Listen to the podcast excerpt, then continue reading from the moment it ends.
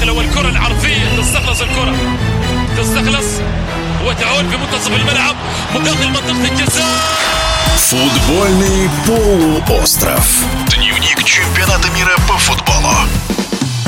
Чемпионат мира по футболу – это серьезный экономический вызов для страны-организатора. Но Катару пришлось решать задачи куда более масштабные, чем развитие спортивной и социальной инфраструктуры. На время чемпионата Эмират становится своеобразной витриной всего ближневосточного региона, считает политолог, востоковед Станислав Тарасов. Турнир впервые в истории пройдет на Ближнем Востоке, причем зимой. Катар к этому событию тщательно готовился. Общий объем затрат в Катаре на проведение чемпионата уже превысил 200 миллиардов долларов. Почти все эти средства были вложены в развитие инфраструктуры страны. Это строительство гостиниц, метро, системы железнодорожного транспорта, больницы, аэропорты. Затраты непосредственно на спортивные объекты укладываются примерно в сумму 10 миллиардов долларов. По словам представителя комитета чемпионата мира, проект является лишь очередным этапом развития Катара оператора. Для разработки инновационных планов модернизации страны были приглашены специалисты из 50 стран. А площадь Катара в 4 раза меньше, чем даже Московская область. Катар, конечно, производит уникальное впечатление. Считает, что чемпионат мира будет самым компактным в истории. Болельщики э, с легкостью могут посещать все матчи. Э, Открыты э, около 50 станций метро, которые связывают между собой сразу 5 стадионов чемпионата мира. Также запущена обновленная система движения общественного и водного транспорта. А самые обеспеченные болельщики получат даже возможность добираться на объекты чемпионата мира на вертолете. Катар э, демонстрирует впервые в истории возможность арабского мира позиционировать себя как серьезная имиджевая такая страна с богатым историческим прошлым. Но в условиях кризиса, который переживает этот регион, чемпионат мира как мирное спортивное событие, конечно, будет привлекать себе внимание и будет способствовать укреплению безопасности и развитию сотрудничества между странами региона. О внефутбольном влиянии Мундиаля на Катар и весь ближневосточный регион радиодвижение рассказал политолог и востоковед Станислав Тарасов.